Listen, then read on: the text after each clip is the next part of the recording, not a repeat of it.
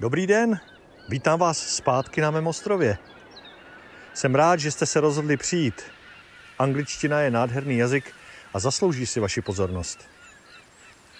Ale pojďme radši dovnitř. Dneska je tady trochu větrno, tak abyste neprochladli. Připraveni? Zapínám teleport.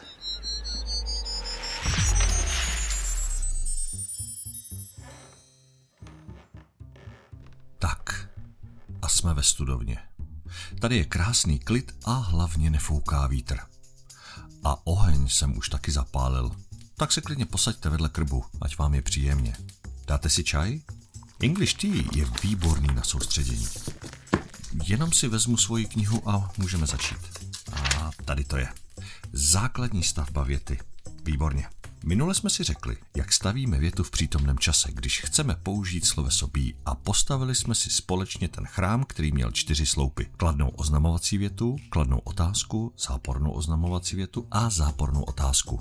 No a dneska se podíváme na to, jak stavět věty v přítomném čase s modálními slovesy. Modální slovesa?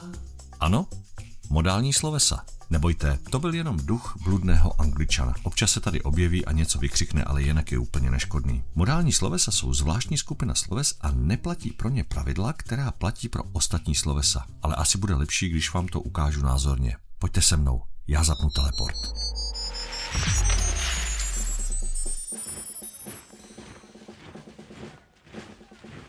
Tak a jsme tady.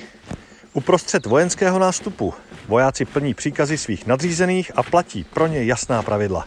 A takhle si můžete představit obyčejná normální slovesa. Jejich drtivá většina a musí poslouchat.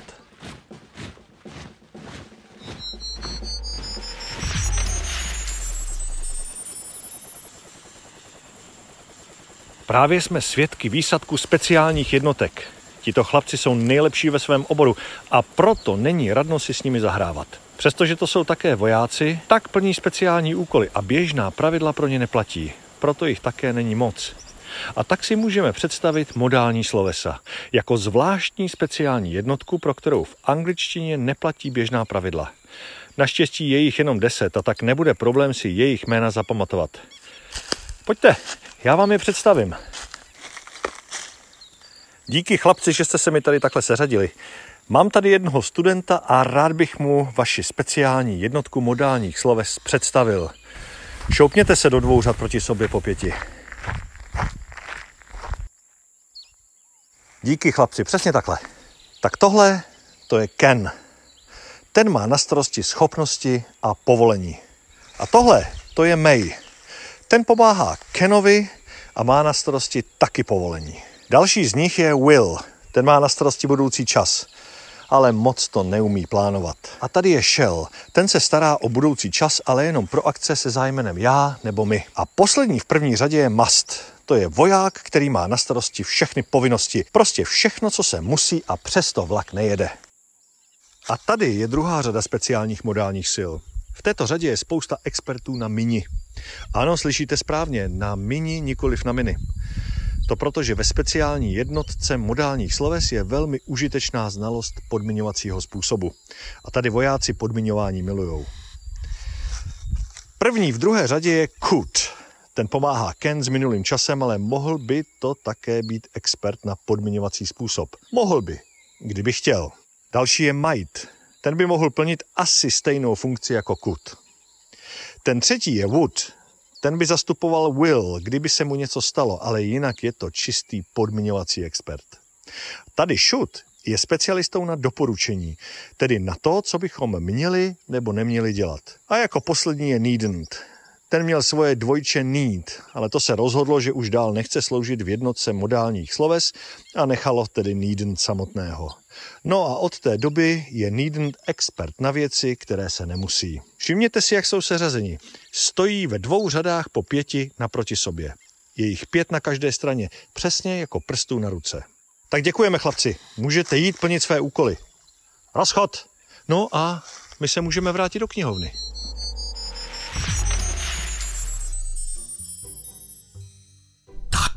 Jsme zpátky v knihovně. Takže, představili jsme si modální slovesa a velmi krátce popsali jejich funkci. A teď si řekneme, jak se s nimi staví kladné oznamovací věty, kladné otázky, záporné oznamovací věty a samozřejmě záporné otázky. A kromě toho vám prozradím malé tajemství. Stavba vět je u modálních sloves stejná jako u tvaru slovesa be, takže se nic nového učit nemusíte.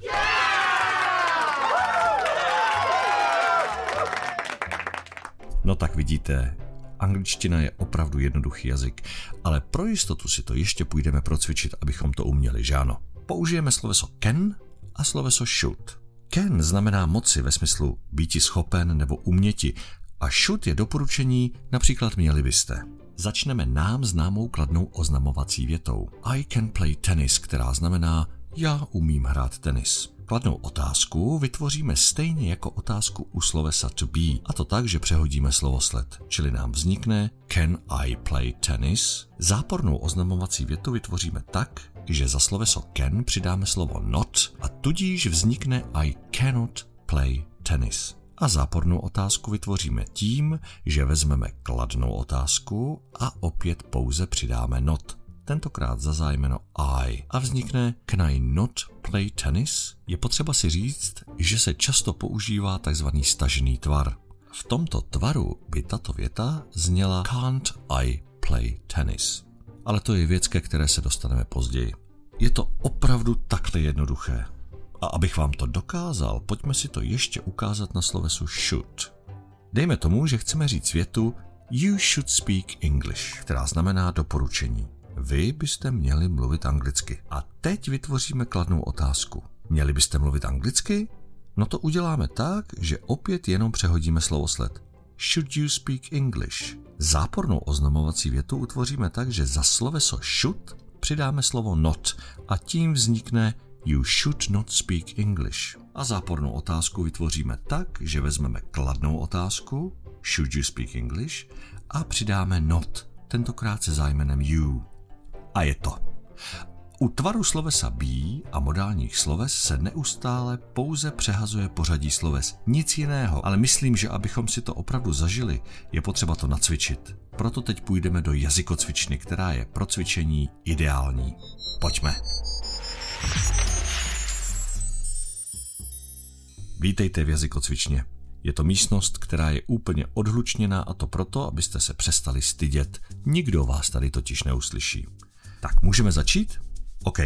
Já vám řeknu jednu větu, která bude kladná oznamovací a vy mi ji zkusíte sami dát do kladné otázky, záporu a záporné otázky, ano? Výborně. Já opět zapnu stopky a jdeme na to. První věta je I can speak English, což znamená já umím mluvit anglicky. Tuhle větu mi teď dejte do otázky. Ano, otázka zní Can I speak English? Výborně. A teďka zápor. Správně, I cannot speak English. No a co záporná otázka? Can I not speak English? Velmi dobře. Zkusíme ještě něco? No určitě. Takže druhá věta je He will go home, což znamená on půjde domů. A vy mi z této věty utvořte otázku.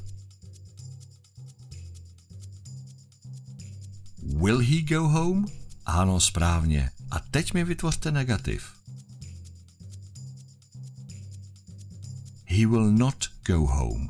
Bezvadný. A co záporná otázka? Will he not go home? Super.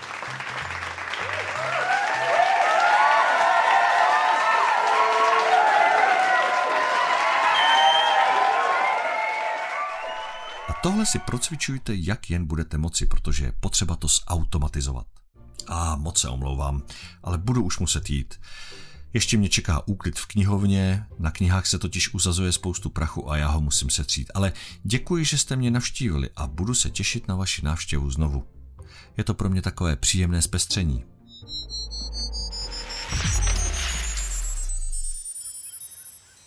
Tak ještě jednou děkuju a mějte se krásně a zase brzy naslyšenou.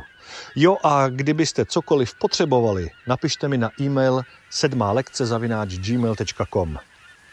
See you later. Bye.